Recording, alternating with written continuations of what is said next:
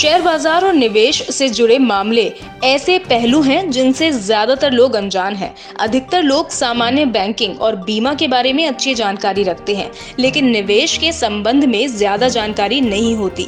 मसलन शेयर बाज़ार, mutual funds, bonds, IPO आदि ऐसे शब्द हैं जिनके बारे में हम सुनते ज़रूर हैं, लेकिन ज़्यादा जानकारी नहीं रखते हैं। इन्हीं में से एक है टर्म और आईपीओ। आइए जानते हैं आईपीओ क्या है। जब एक कंपनी अपने सामान्य स्टॉक या शेयर को पहली बार जनता के लिए जारी करती है तो उसे आईपीओ, इनिशियल पब्लिक ऑफरिंग, या सार्वजनिक प्रस्ताव कहते हैं। लिमिटेड कंपनीज़ द्वारा ये आईपीओ इसीलिए जारी किया जाता है, जिससे वो शेयर बाज़ार में सूचीबद्ध हो सके। शेयर बाज़ार में सूचीबद्ध होने के बाद कंपनी के शेयरों की खरीद शेयर बाज़ार में हो सकेगी।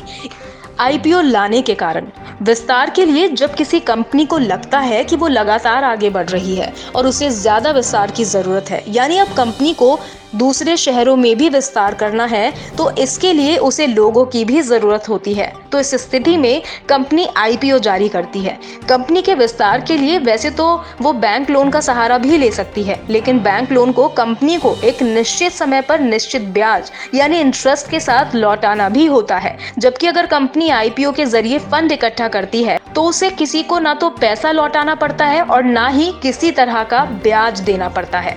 ये तो हुआ कंपनी का फ़ायदा। अब आईपीओ खरीदने वाले लोगों के फ़ायदे की बात करते हैं। जो भी इन्वेस्टर आईपीओ में इन्वेस्ट करते हैं, उन्हें उस खरीदे गए आईपीओ के बदले में कंपनी में कुछ प्रतिशत की हिस्सेदारी मिल जाती है। इस तरह से आईपीओ से कंपनी और इन्वेस्टर दोनों को फ़ायदा होता है।